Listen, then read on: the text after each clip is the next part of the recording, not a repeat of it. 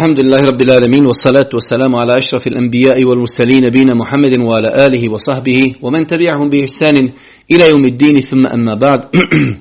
Uvažene braćo, poštovane sestre, uvaženi gledatelji, ovo je šesnaesto predavanje u kojem se družimo sa predmetom hadisa.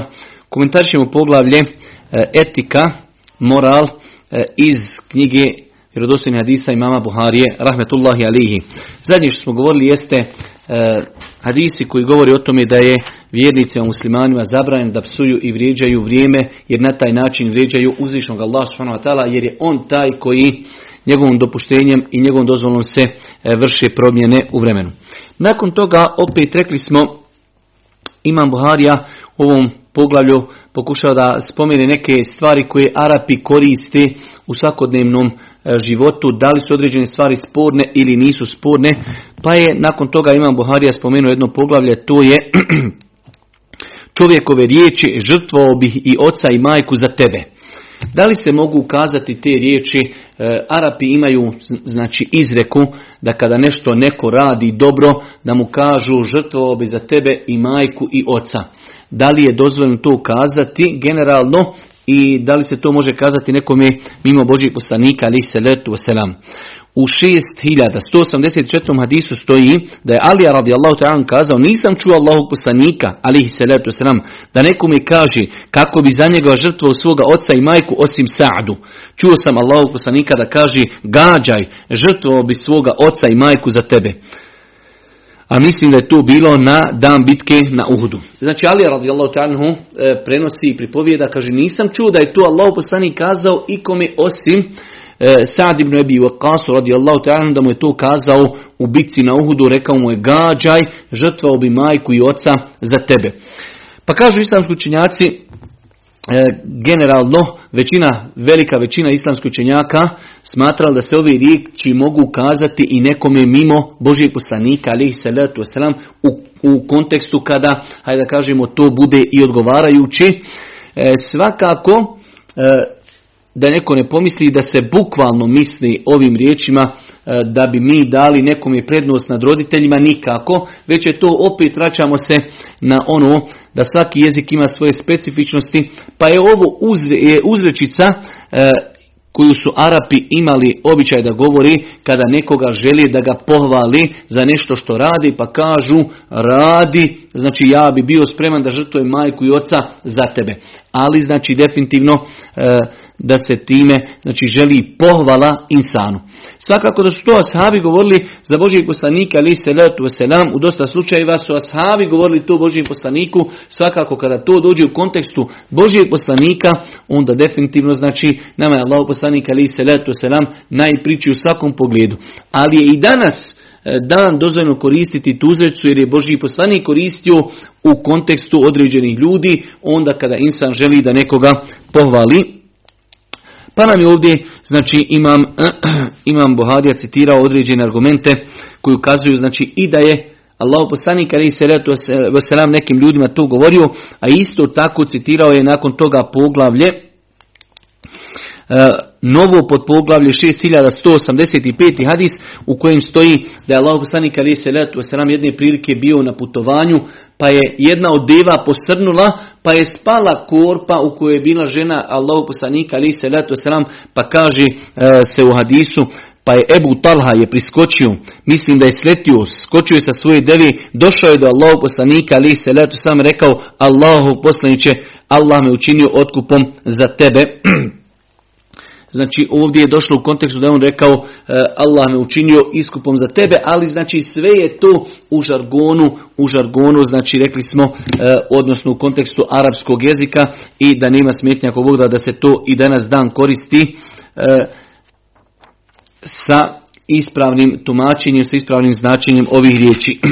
Nakon toga imam Buharija počinje sa jednim novim dijelom našeg ljudskog života, nešto što je svima nama interesantno i potrebno, to je e, poglavlje koji se vezuje za e, propise i određene adabe vezane za nadjevanje imena djeci. Znači, rekli smo, ovo je poglavlje etike, imam Buharija ne drži se nikakvog redoslijeda, vidimo sad je govorio o zabrani psovanja vremena, sad govori o određenim uzrečicama, a sada govori o tome koja su e, najdraža imena kod uzvišnog Allaha subhanahu wa ta'ala koja insan može dati svome djetetu, a isto tako šta ima sporno i šta ima od propisa se vezuje za nadjevanje imena. Pa kaže Imam Buharija ovom pod poglavlju Bab ahabbul esma'i ila Allahi azza wa jalla, poglavlje koja su to imena najdraža uzvišenom Allahu subhanahu wa ta'ala. Mi smo rekli da Imam Buharija nekada kroz svoja poglavlja u naslovnu poglavlja citira neki hadis kojeg nije zabilježio on u svojoj zbirci, zato što taj hadis ne ispunjava njegove uvjete, ali je taj hadis u osnovi vjerodostojan. Pa Imam Buharija na osnovu tog znači hadisa koji je vjerodostojan, a ne ispunjava uvjete njegovog sahiha, naslovi poglavlje. Nakon toga citira hadis koji indirektno potvrđuje tu činjenicu. Kao što je radio u ovom poglavlju, kaže Bab ahabbu esma'i ila Allah, poglavlje koja su to imena najdraža uzvišenom Allahu. Imamo hadis koji bilježi Imam Muslim da je Allahu poslanik alejhi selatu vesselam kazao doista su Allahu najdraža imena Abdullah i Abdurrahman. Znači imamo vjerodostan, jasan hadis. Na osnovu tog hadisa Imam Buharija je stavio poglavlje najdraža imena Allahu subhanahu wa ta'ala jesu Abdullah i Abdurrahman. Pošto taj hadis nije ispunjavao njegove uvjete, ne spomenuo jedan drugi hadis gdje nam indirektno ukazuje da je ime Abdurrahman jedno od najdražih imena uzvišenom Allahu, pa stoji da je Djabir radijallahu ta'ala rekao: jednom od nas rodio se dječak pa mu je dao ime Kasim. Mi smo mu rekli: nećemo te zvati Ebul Kasim, niti ćemo, niti, niti ćemo te poštovati zbog toga.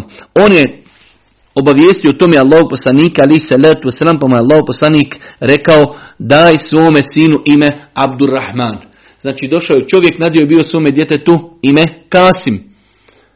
Pa su, Allah, pa su ashabi, znači, hajde da kažemo, malo to negirali, jer Allahov poslanik ali se letu selam je imao nadimak Ebul Kasim.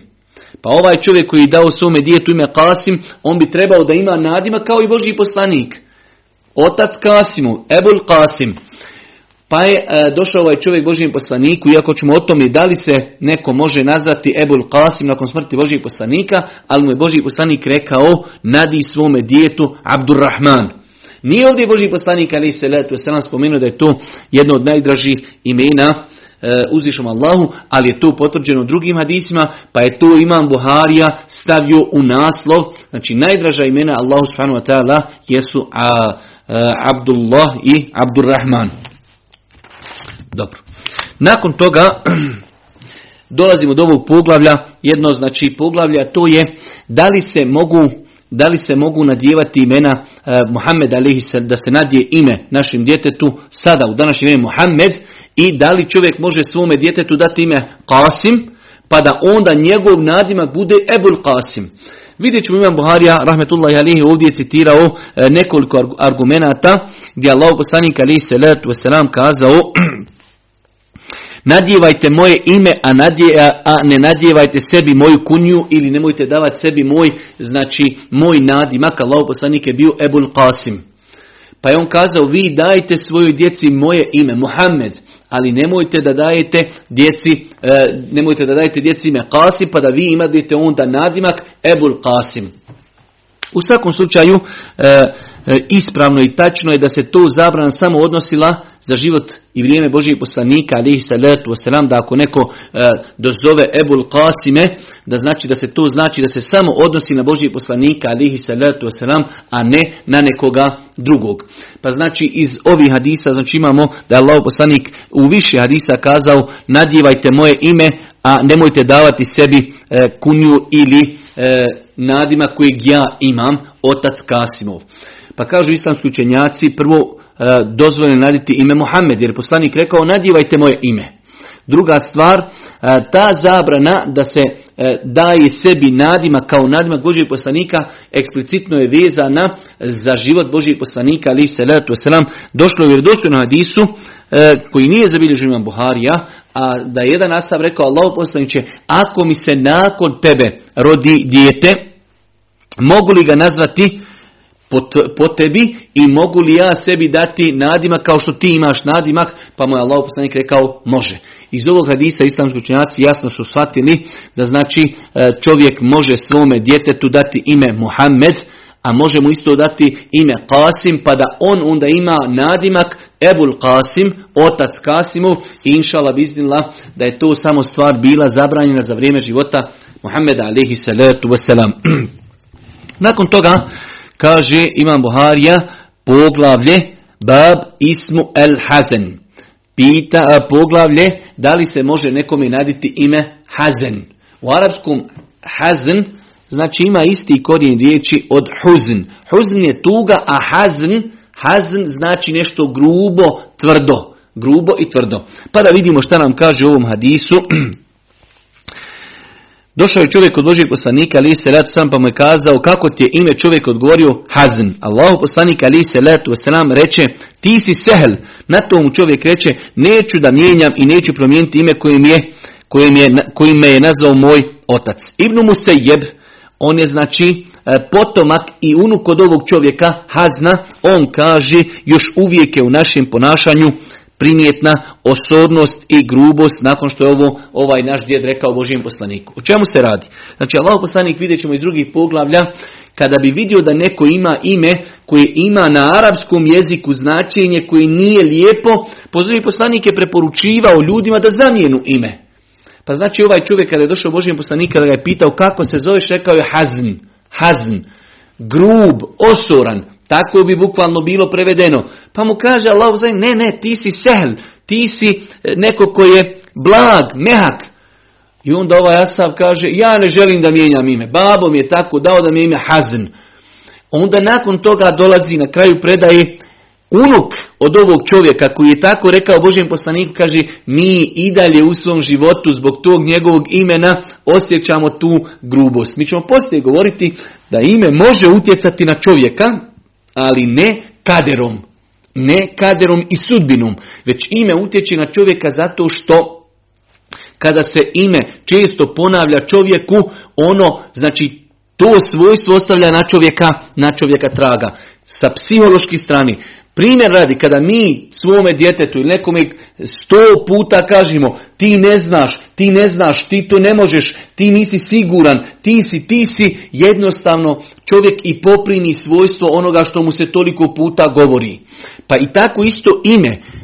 Kod nas imamo, mi živimo u podneblju gdje imena nemaju svoja značenja. To je nešto drugo. Ali kod Arapa ime ima svoje značenje. Hazn u osnovi jeste vlastito ime, ali hazn ima značenje grub, pa kada ti čovjeku kažeš stotinu i hiljadu puta, dozivaš ga grubi, grubi, grubi, osorni, osorni, osorni, jednostavno to vremenom i postane, hajde da kažemo, njegova osobina. Pa znači veoma je bitno kada vam neko bude govorio da imena ostavljaju traga na djecu, ostavljaju traga onda kada... Kada znači dijete razumije značenje imena, pa to značenje ostavlja traga na dijete, a ne nikako da ako nadiješ dijetu to ime, to ime kaderom i sudbinom mijenja dijetu sudbinu da ono postane drugačije. To ne, je neispravno ubjeđenje. Pa znači u ovom hadisu vidimo da je Allah poslanik alejhi selatu selam da je bila njegova praksa kada bi vidio da neko ima ime sa lošim značenjem da bi mu preporučio da to ime zamijeni. Vidimo da je ovaj ashab odbio da zamijeni ime, pa kažu njegovi unuci mi i dalje kod sebe osjetimo da imamo te grubosti jer smo je genetiku naslijedili od našeg djeda. Nakon toga kaže se u novom podpoglavlju Bab tahwirul ismi ila ismi ahsen minhu, predjevanje imena u ljepše od onoga na kojem je čovjek bio. Znači imamo sada novo poglavlje u kojem nam Imam Buharija kaže da u islamu može se desiti da čovjek ima loše ime, pa kada odraste tomu se ime ne sviđa, da to ime zamijeni u neko koje je ljepši od onoga koje je imao.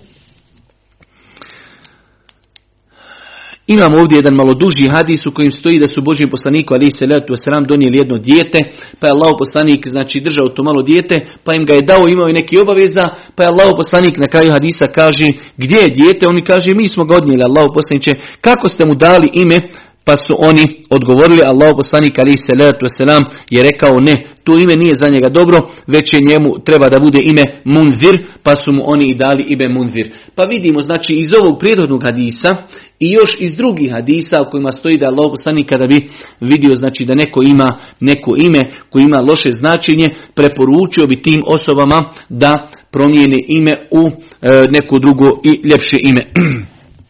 Imamo također hadis od Ebu Hureri, šest hiljada sto devedeset dva. hadis e, od Ebu Hureri da je Zeyneb, bilo joj je ime Berra. E, Berra na arapskom znači kao neka koja jednostavno sama sebe hvališe, čini dobročinstvo. A isto tako u arapskom, kao što imena imaju značenja, znači da insan bude grub ili nešto slično tome, isto tako nije pohvalno da čovjek ima e, ime e, u kojem se on značenjem tog imena hvališi. Kao kada bi mi danas čovjeku dali ime na bosanskom dobročinitelj. I tako čovjeka zovemo dobročinitelj, dobročinitelj. To je u jednu ruku, znači, pohvala tom insanu. A može se desiti da je on najgori čovjek na planeti, ali ime mu dobročinitelj. Pa znači u islamu isto tako nije dobro nadjevati djetetu ime, ako znamo značenje toga, a da to ime nosi u sebi neku, neki vid pohvali za to dijete i u jednu ruku, hajde da kažemo da se time ono i hvališi. Pa znači vidimo da je Allah poslanik alejhi selatu selam ovdje e, Zejnebi preporučio da promijeni ime iz Berra u Zeyneb, pa je to ona i, i uradila.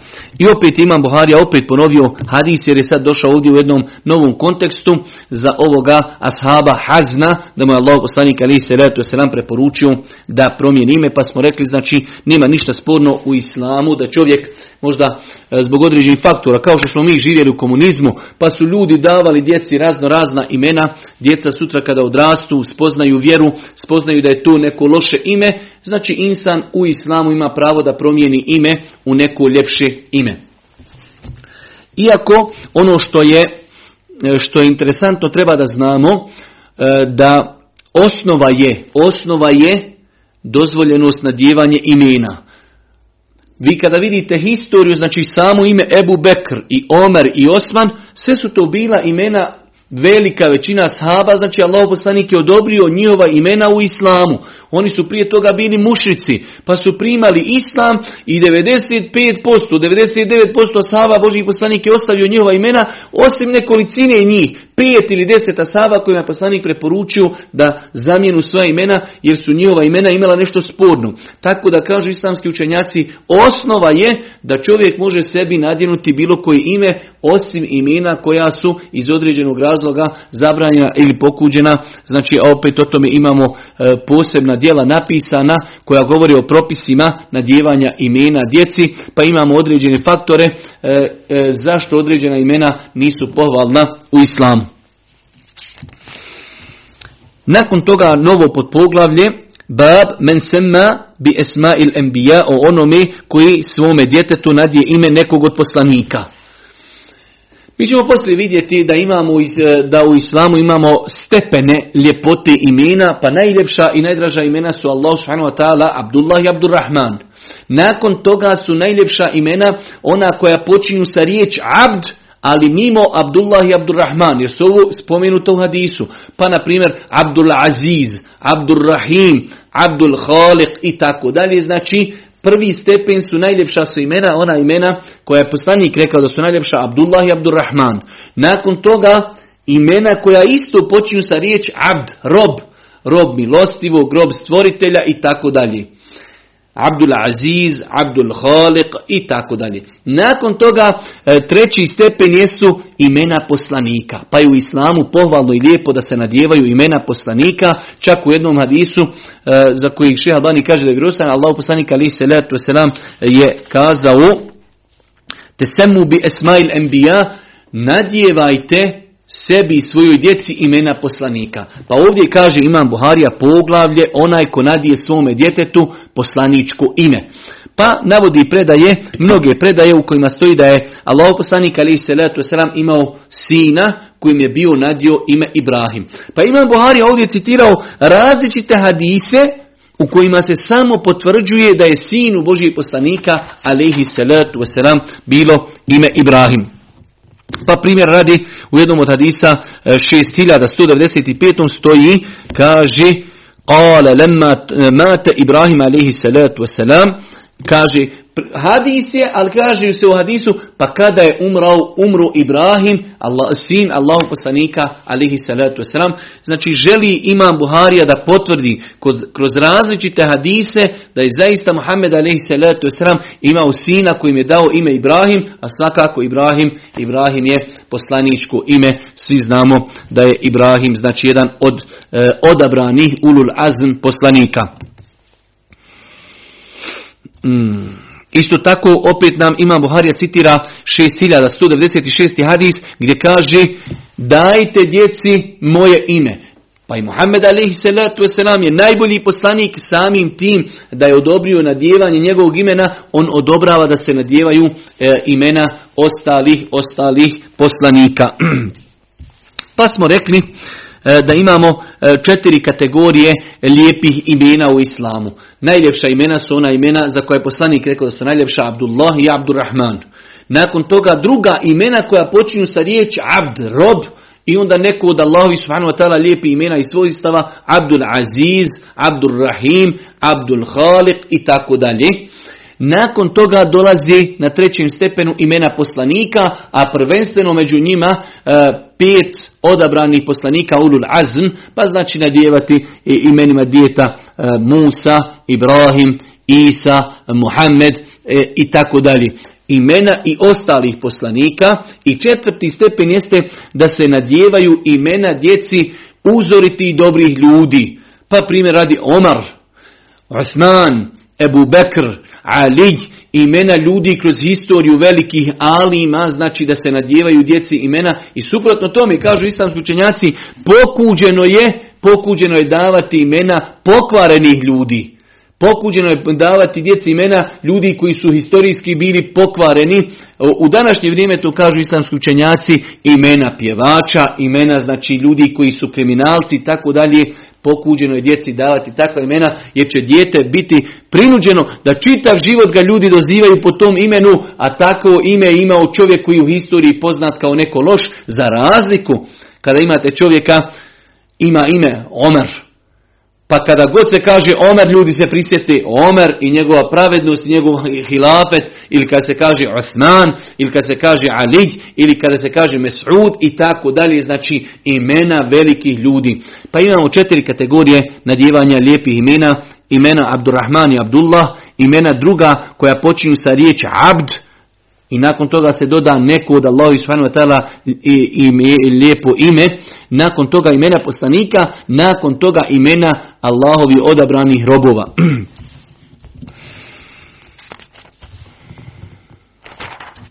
Nakon toga Imam Buharija dolazi sa jednim opet pod poglavljem i kaže poglavlje o onome koji zove svoga druga ili prijatelja pa iz njegovog imena izostavi jedno slovo. Znači iz mila, kao kada mi zovemo čovjeka, znači pa jednostavno e, izostavimo nešto iz njegovog imena, iz respekta, iz poštovanja prema njemu. Pa nam Imam Buharija ovdje spomenuo da je Božji poslanik jedne prilike zvao Ebu Hureyru, Ebu Hureyre, Ebu Her.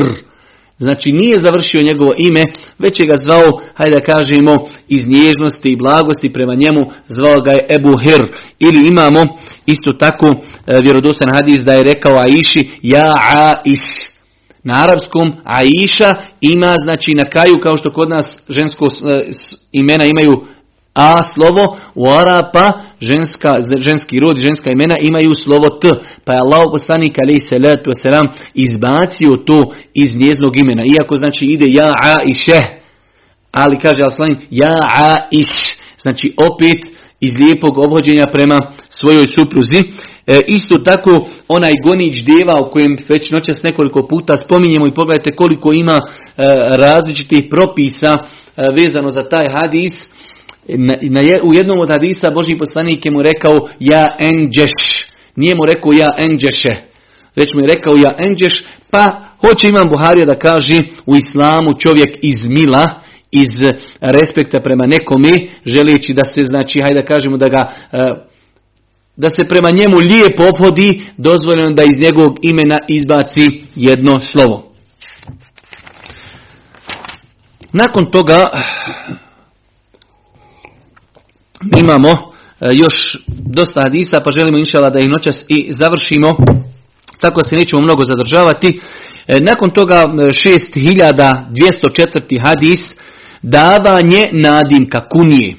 Ebu Turab, nekome čovjeku koji već ima jedan nadimak. Znači, Alija radijallahu ta'ala imao i sina Hasana i Huseina, pa je njegov nadimak bio Ebul Hasan, otac Hasanov. Arapi inače imaju običaj da daju, znači, čovjeku nadimak po njegovom najstarijem muškom djetetu. Po najstarijem muškom djetetu daju mu nadimak i kod Arapa je čovjeka dozivati po njegovom nadimku kunije respekt.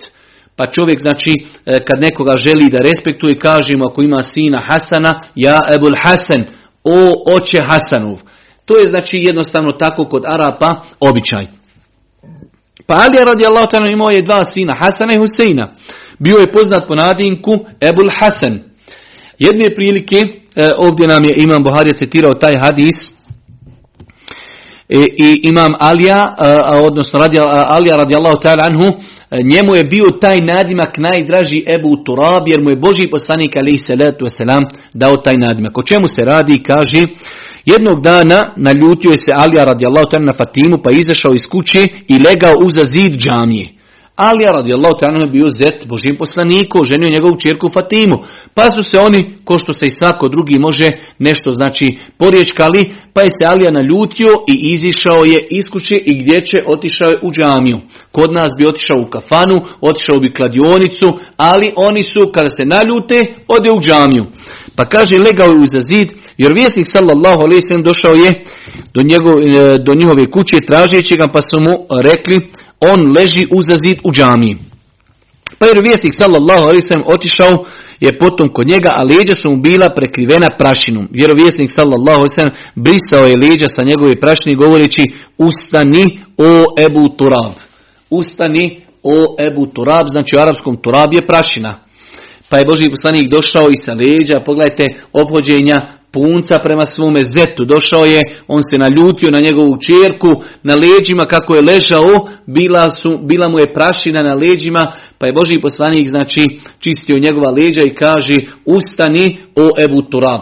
Pa sam Alija je govorio, kao što stoji ovdje na početku, najdraži ime Ali radijallahu bilo je Ebu Turab, jer ga je tim imenom oslovio Božji poslanik alejhi salatu vesselam. Ono zbog čega je Imam Buharija citirao ovdje ovaj hadis jeste da je Alija radijallahu anhu imao jedan nadimak, pa mu je Allahu poslanik dao još jedan nadimak Ebu Turab. Tako da, znači, nema smetnje da čovjek ima više takvih nadimaka u islamu. Nakon toga e, Imam Buharija stavlja poglavlje bab kunjetul mušrik, poglavlje da čovjek nadimkom, lijepim respektom nazove čovjeka koji ne musliman mušrik. Pa je Imam Buharija ovdje spomenuo nekoliko hadisa koji indirektno ukazuju na to da, da znači nema smetnje da čovjek musliman iz respekta u razgovoru nekog od ljudi nemuslimana zovne nadimkom po njegovom djetetu. Znači i danas dan kod Arapa vidjet ćete da ljudi doktori, ljudi alimi, šehovi jedni drugi oslovljavaju po svojim kunijama, po svojim nadimcima, po njihovoj djeci. Pa je to sigurno jedan vid respekta i poštovanja. Pa znači i to poštovanje, postavlja se pitanje da li je dozvoljeno čovjek nemuslimana respektu i poštuje da ga zove tim nadimkom, pa nam je Imam Buharija spomenuo nekoliko argumenata u kojima se vidi da Allahov poslanik alejhi selatu vesselam spominjući mušrike spominjao ih je po njihovim kunijama i spominjao ih je po njihovim nadimcima. Jedan od najpoznatijih argumenata jeste predaja koja nije kod Imama Buharije zabilježena, kada je onaj mušrik u to vrijeme došao Božjem poslaniku Ebu el Walid, pa je Božji poslanik, on je govorio Božjem poslaniku, pa on Božji poslanik nakon što on završio kaže, e kad feragte ja Ebel Walid, jesi li o Ebu Velide završio sa o tim što si došao da izložiš? Kad je rekao jesam, kaže, e, poslušaj ti sada moj govor. Pa ga je Allahov poslanik, iako je došao i u jednu ruku i vrijeđao ga, e, nudio mu je nešto što ukazuje da omalovažava Božijeg poslanika, Allahov poslanik mu je opet uzvratio respektom i poštovanjem, jesi li, kaže, završio o Ebu Velide. Tako da e, Imam Buharija nam je ovdje citirao nekoliko predaja iz kojih se vidi čak, znači, eh, jedan hadis koji je izuzetno dug, dvije stranice, Imam Buharija je citirao samo na jednom mjestu gdje je Allahov poslanik spomenuo jednog čovjeka po njegovoj kuniji. Pa znači, eh, ajde da kažemo, rezime je da nema smetnje u islamu da čovjek obrati se čovjeku i nevjerniku sa respektom, s poštovanjem, eh, zovući ga i znači oslovljavajući ga sa njegovim nadimkom, pogotovo kad je u pitanju nadimak po njegovom djetetu. Nakon toga jedno veoma interesantno i lijepo poglavlje, a to je indirektni govor kojim se izbjegava laž.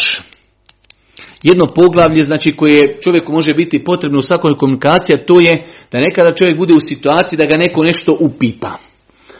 I on ima neugodnost da mu kaže istinu, jer bi to moglo da mu napravi, hajde da kažemo, neki belaj. Ima pravo u islamu da mu kaže riječ iz koje će on shvatiti nešto drugo, a u osnovi ta riječ ima dva značenja. Pa onaj koji tu čuje riječ, on će shvatiti nešto drugo iz nje, a ti želiš nešto drugo kako bi se spasio laži. Kao primjer, kada je Božji poslanik alejhi selatu vesselam bio sa Božjim poslanikom na devi, pa je zaustavio jedan čovjek. Znači Ebu Bekr je bio poznat, bio je, znači, hajde da kažemo, stariji od Božjih poslanika, a Božji poslanik je bio na početku objave, bio je manje poznat. Pa kada je bila potjera, zaustavili su Ebu Bekra s poslanikom, kaže, ko ti je ovo? Kaže, to mi je onaj koji me upućuje na pravi put. Ali on to rekao na način, znači da su oni shvatili da je to vodič njegov, a u osnovi njega Božji poslanik upućuje na pravi put, ali on mislio nešto drugo, a oni su shvatili nešto drugo. Pa znači u islamu je dozvoljeno, to se zove u islamu teorije, da čovjek kaže riječ koja ima dva značenja. On kaže nešto želeći, a onaj koji sluša shvati nešto drugo da bi izbjegao da mora slagati. Pa kažu islamski učenjaci, znači dozvoljena je ta, eh, ajde da kažemo, indirektnost, dvosmislenost, da čovjek kaže riječ koja je dvosmislena, ali po dva uvjeta, da čovjek znači koristi riječ koja doista znači to značenje. Jednostavno da koristi riječ, kao kada je rekao onaj čovjek Božjem poslaniku, kaže, odakle ste vi? Kaže Allahov poslanik, mi smo iz vode, mi smo od vode, mi smo stvoreni od vode. Znači pa je čovjek, u ono poznato u bitci na Bedru, kada, su, kada je čovjek Božjem poslaniku kazao informacije o, kada je kazao informacije o neprijateljskoj vojsci, pa kada je on poslije poslaniku rekao, a dobro, ko ste vi? Kaže, mi smo iz vode, mi smo od vode. Čovjek ostao začuđen, otkrije, jer tu ima neko mjesto koje se zove voda. Pa mu je Božji poslanik odgovorio indirektno. Pa znači, ako nekom je hoćemo odgovoriti indirektno, zato što imamo zatim potrebu, zato što kažu islamski učenjaci, ne treba da to bude prevladavajući govor kod insana. To se samo koristi kada čovjek ima veliku potrebu. Treba da termin koji koristi da bude zaista termin koji ima to jezičko značenje, i treći uvjet jeste da ne daj Bože time ne radi nešto što je zulum i nepravda, već želi da od sebe odagna nepravdu ili odagna od sebe neku nezgodnu situaciju. Pa ako se sve ove stvari ispuni, dvosmislenost i tevrija, znači indirektnost, dozvoljena je u islamu.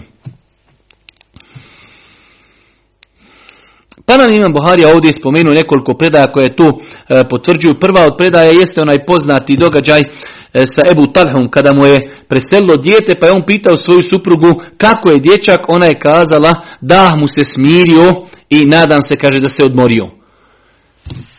Poznat je događaj sa Ebu Talhom radijallahu ta'ala anhu, da je njegovo dijete se razbolilo, pa je njegova supruga, on je bio izvan kuće, dijete je preselilo. Njegova žena je znači uzela dijete i okupala ga i zamotala ga, rekla je porodici da, nikome, da mu niko ništa ne govori, da će mu to ona kazati. Pa kada je došao čovjek kući, nije želila odmah da ga nasekira tom vješću, on je pitao kako je dijete, kaže dobro je, smirilo je se. A zaista kada čovjek umri, on je se smirio, nema više ni bolova, nema nikakvih problema.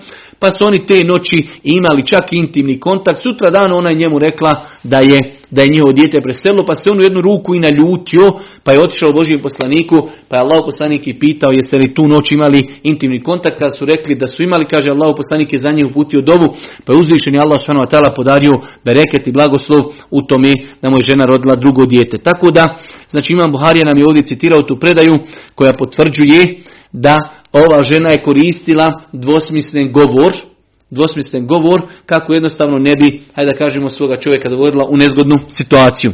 Nakon toga Imam Buharija je citirao nekoliko predaja, a sve te predaje su, znači četiri hadisa, govori o onome čovjeku koji je bio gonič deva, kada mu je Božji poslanik rekao Rifan bil qawarir, indirektno mu govoreći na žene. Inače, generalno Arapi, generalno Arapi ne voli spominjati imena žena, to je znači i danas danim zadržano, i znači ne voli direktno govoriti o ženama, pa ovdje Allahov poslanik mu kaže pazi, pazi kako goniš deve, čuvaj znači te staklene bočice. Rifkan bil qawarir.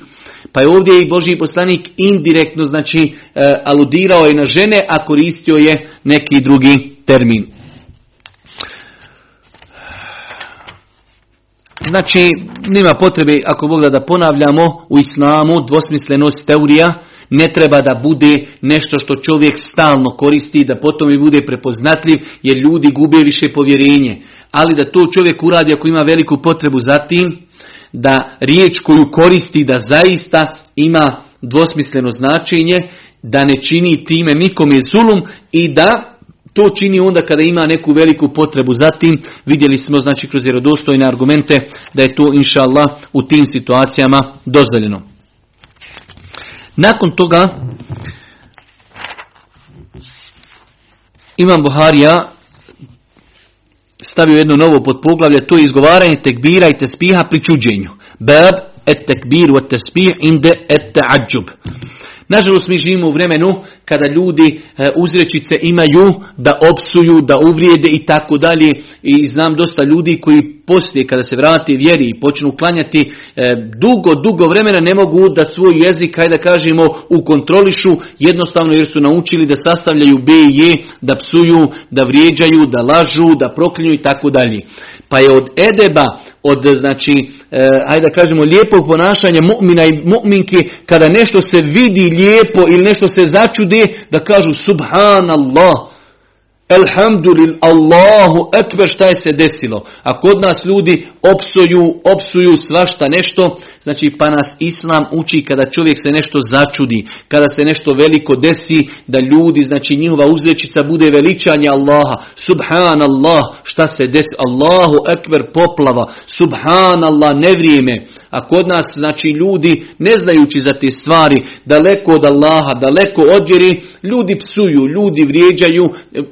Velik broj ljudi je došao na nivo da jednostavno psuje, sastavlja B i J, da ne osjeti. Jednostavno to je uzrečica. Kao što ima velik broj ljudi uzrečicu, e, imali smo jedan hadis koji o tome govori i želio sam da o tome kažem nešto, ali smo prešli preko tog hadisa. Ljudi kada se e, kao uzrečica zaklinju majkom ili ocem, pogotovo majkom. Znači u islamu je strogo zabranjeno da se čovjek zaklinje nečim mimo Allaha subhanahu wa ta'ala. Zabranjeno u islamu se zaklinjati bilo čime drugim osim Allah subhanahu wa ta'ala, njegovih imena i njegovih svojstava. Mimo toga zabranjeno je zaklinjati se majkom, ocem, poslanikom, zabranjeno se zaklinjati kjabom, zaklinjati se ništa, znači u islamu sve. I velik broj ljudi, ja sjedim nekad sa ljudima, vidiš da se čovjek ne može kontrolisati. U toku razgovora on se zaklinje majkom, zaklinje se ocem i tako dalje. Pa čovjek vjernik treba da kontroliše svoj jezik, da kontroliše svoj jezik, pa kada nešto vidi da je se desilo, subhanallah, šta je se desilo, Allahu ekber, jeste vidjeli šta je se desilo. Znači da čovjek čuđenje izražava na način da veliča i spominje Allaha subhanahu wa ta'ala. Pa je došlo znači u hadisu šest hiljada dvjesto osamnaest da je vjerovjesnik sallallahu alejhi ve selleme ustao iz sna i rekao subhanallah, kolike su spuštene riznice ove noći, koliko je spušteno smutnji, ko će probuditi ove moje supruge da da bi one klanjale noći namaz. Ali vidimo ovdje znači Allahov poslanik izražava čuđenje riječima subhanallah, šta je večeras objavljeno, subhanallah, šta je se danas desilo. Pa je znači praksa Božjih poslanika alejhi salatu vesselam bila da kada bi se nešto desilo da bi znači izražavao se i govorio veličajući Allah subhanahu wa ta'ala. Nakon toga jedan veliki hadis, šest hiljada dvjesto devetnaesti hadis koji govori u osnovi o jednom posebnom poglavlju. Mi se non stop vraćamo kako Imam Buharija bio pronicljiv, da bi nekada samo zbog jedne riječi citirao hadis iz jednog potpuno drugog poglavlja. Pa imamo dugi hadis da je Allahov poslanik jedne prilike bio u itikafu, pa je njegova supruga Safija došla kod njega u itikaf. Islamski učenjaci ovaj hadis prvenstveno citiraju poglavlju itikafa. Pa je, kada je došlo vrijeme da krene kući, Allahov poslanik alejhi selatu vesselam krenuo je da isprati svoju suprugu, pa je pored njega naišla su dvojica muslimana. Pa im je Allahov poslanik alejhi selatu vesselam, ne dozvolivši da šeitan se poigra sa njima, da im šta došapne loše, kazao samo da znate, ovo je moja supruga Safija. Ovo je moja supruga Safija. Pa su onda njih dvojica rekli: Subhanallah, Allahu poslaniče, zar da mi posumnjamo nešto na tebe? Zar da mi... Pa Allahov poslanik postavio jedno veliko pravilo i kaže, kaže, šeitan kola kroz insana sa njegovom krvlju, pa sam se bojao da vam šeitan ne nanese neko zlo, odnosno da vam ne dočapne nešto loše. Ali vidimo ovdje, Imam Buharija je citirao taj jedan veliki hadis iz poglavlja itikafa, samo zbog ove riječi, reakcije ove dvojice ljudi, kada im je Allahov poslanik jednostavno želio da ih upozori, vide Božji poslanik sa nekom ženom stoji, ne daj Bože da im šeitan šta loše ne došapne, kaže Allahov poslanik, samo da vam kaže, ovo je moja supruga Safija. Onda oni reagiraju, čude se, kažu, Subhanallah, Allahu poslaniče, nema potrebe da nam ti govoriš ko je s tobom, mi ti vjerujemo. Kaže Allahov poslanik, doista šeitan kola ljudskom krvlju, doista šeitan kola ljudskom krvlju, pa sam se bojao, bojao sam se da u vaša srca ne ubaci neko zlo. Nakon toga, nakon toga, predposljednje poglavlje, predposljednje poglavlje, u ovom našim, našim inšallah, večerašnjem druženju, a to je zabrana gađanja, gađanja kamenčićima. Znači, pogledajte kako je Islam precizan, kako je Islam potpun. E, u etiku naših ponašanja jeste da je Allahov poslanik alejhi selatu vesselam ulazi i to, znači da je Allahov poslanik zabranio da se ljudi međusobno kada sjede u nekom sjelu, prije su ljudi sjedili na zemlji, pa neko uzme kamenčić i stavi na prst i nekoga pogodi. Pa je Allahov poslanik alejhi selatu vesselam zabranio, jer je, kaže a, Abdullah ibn Mugafel radijallahu ta'ala anhu kaže, zabranio je Allahov poslanik gađanje kamenčićima i rekao, to ne može ubiti lovinu, niti može teži, niti može raniti neprijatelja, to može samo izbiti oči ili razbiti zub. Pogledajte kako je Islam lijep i savršen. Znači, ako nešto nema koristi, nemoj to činiti. Ako neko gađaš kamenčićem, to nije nešto jako da bi sad ti mogao uloviti lovinu, niti možeš sad tim neprijatelju nešto naštetiti, time možeš možda čovjeka pogoditi u oko, pa mu ne daj Bože oštetiti oko, ili ga pogoditi u zub, pa mu slomiti zub. A svakako oštetiti čovjeku oko, oštetiti zub je šteta, a s druge strane to se u islamu itekako strogo plaća. Tako da znači Allahov poslanik alejhi selatu vesselam daje muslimanima smjernice do u najmanje njihove postupke u islamu, a to je da ne treba da jedni druge gađaju u međusobnim sjelima, u međusobnim sjelima sa kamenčićima. Prenosi se u vjerodostojnom hadisu da je jedan ashab vidio čovjeka kako gađa drugog čovjeka kamenčićem. Pa mu je rekao, čuo sam Allahov poslanika da to zabranjuje. Pa je ovaj čovjek i dalje uzeo kamenčiće i gađao ljude. Pa mu kaže ovaj čovjek, pogledajte koliko su oni bili dosljedni u slijeđenju sunneta. Mi danas vidimo, ljudi čine velike harame i mora šutit. Ako ukazuješ na to, ti si neko ko pravi problem, ti si neko ko, ko pravi smutnje i tako dalje. Ukazuješ na harame, ukazuješ na novotarije, ukazuješ na širk. Ne, ne, ne šuti, ne smiješ ništa govoriti. Pogledajte, ashab čovjeku kaže, vi, čuo sam poslanika da kaže, nemojte se gađati kamenčićima. Pa ti to, kaže, radiš i dalje. Tako mi Allah, kaže, ja više s tobom nikad za života neću progovoriti. Pogledajte kako su ljudi bojkotovali nekoga ko se tako odnosi prema sunnetu Božijeg poslanika. Čovjek ti kaže, nemoj gađati jer je to zabranio poslanik i on to nastavi raditi. Kaže, ja više nikad u životu s tobom progovoriti neću. Kako su oni bojkotovali one koji, ajde da kažemo, krše sunnet Božijeg poslanika, alejhi salatu vesselam. I zadnji e, podpoglavlje, iako Imam Buharija, rahmetullahi alihi, ovdje stavio nekoliko podpoglavlja, ali sva ta podpoglavlja se vezuju za jedno poglavlje, a to je u islamu kako i na koji način da čovjek e, nazdravi nekome koje kihnu. Pa je znači Imam Buharija ovdje citirao nekoliko, nekoliko e, podpoglavlja, u svakom poglavlju je citirao po jedan ili dva hadisa, u kojima je pojasnio kako i na koji način čovjek vjernik treba da, e, kada kiši, kako da se ponaša. Pa je, mi ćemo to, sva ta poglavlja rezimirati, time ćemo ako Bog da i završiti. U islamu, nažalost, veli broj ljudi ne zna. Musliman čovjek dvadeset do trideset godina klanja, kihne i kaže nazdravlje. Znači ima u islamu jasno precizirano kako se nazdravlja čovjeku kada kihni. Pa, znači prva stvar, ako čovjek kihni, treba da kaže elhamdulillah. Ako ne kaže, oni koji su ga čuli, oni koji su čuli da je kihnu, nije on ništa odgovorio, oni mu ne trebaju ništa odgovarati. Znači prva stvar, čovjek kada kihne treba da kaže elhamdulillah, da se zahvali Allahu subhanahu wa ta'ala. Oni koji su ga čuli, neki čak učenjaci kažu da im je to vađib. Neki učenjaci kažu da je vađib, zato insan, vidjet ćete nekada određene učenjake kada drže predavanje i neko kihne u, u društvu i kaže elhamdulillah, on prekine dersi i kaže jerhamukallah. Zato što je bilo učenjaka koji su smatrali da je odgovor na, znači, e, odgovor na njegovu zahvalu Allahu obaveza. Pa rekli smo ponovo, čovjek kada kihne treba da kaže u islamu elhamdulillah. Oni koji čuju treba da kažu jerhamukallah, Allah ti se smilovao. Ali rekli smo pod uvjetom da čovjek rekne elhamdulillah. Jer je došlo u vjerodostojnom hadisu da jedne prilike dvojica ljudi su kihnula kod Božijeg poslanika, pa jedan rekao elhamdulillah, drugi nije. Pa je jednom Božiji poslanik rekao jerhamukallah, drugom nije. Pa su rekli zašto ovo mi nisi rekao, kad nije on zahvalio i mi njemu nismo uzvratili. Pa čovjek u islamu kada kihne kaže elhamdulillah, ljudi koji ga čuju treba da mu uzvrate riječima jerhamukallah i onda on opet ponovo njima uzvraća i kaže jehdikumullahu wa yuslihu balekum. Znači to su tri rečence koje čovjek treba da za, zapamti kada kihne kaže elhamdulillah. Oni koji su ga čuli uzvrate mu i kažu jerhamukallah, Allah ti se smilovao, a on njima kaže jehdikumullahu, Allah vas uputio na pravi put, wa yuslihu balekum, i Allah popravio vaše stanje. Molim Allah subhanahu wa ta'ala da popravi naše stanje, molim ga subhanahu wa ta'ala da nam bude milostiv na sudnjem danu. Mi se večeras ovdje e, zaustavljamo, završili smo poglavlje e, hadisa onako kako smo bili i obećali, jest da nam je se e, malo to i odužilo i po, po prisustvu braća i sestara vidimo da je to malo, hajde da kažemo, uzelo više vremena nego što je i trebalo, ali u svakom slučaju program je bio takav. Ako Bog da, sutra pravimo pauzu, petak je džuma, od ponedjeljka počinjemo sa programom akide.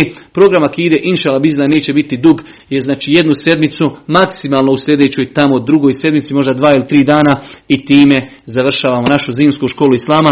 Ostaje nam izvlačenje nagrada, ostaje nam ispiti, učite, učite, ispiti će biti veoma teški. Subhanak Allahumma wa bihamdika, ashhadu an la ilaha illa anta, astaghfiruke ve etubu ilejk.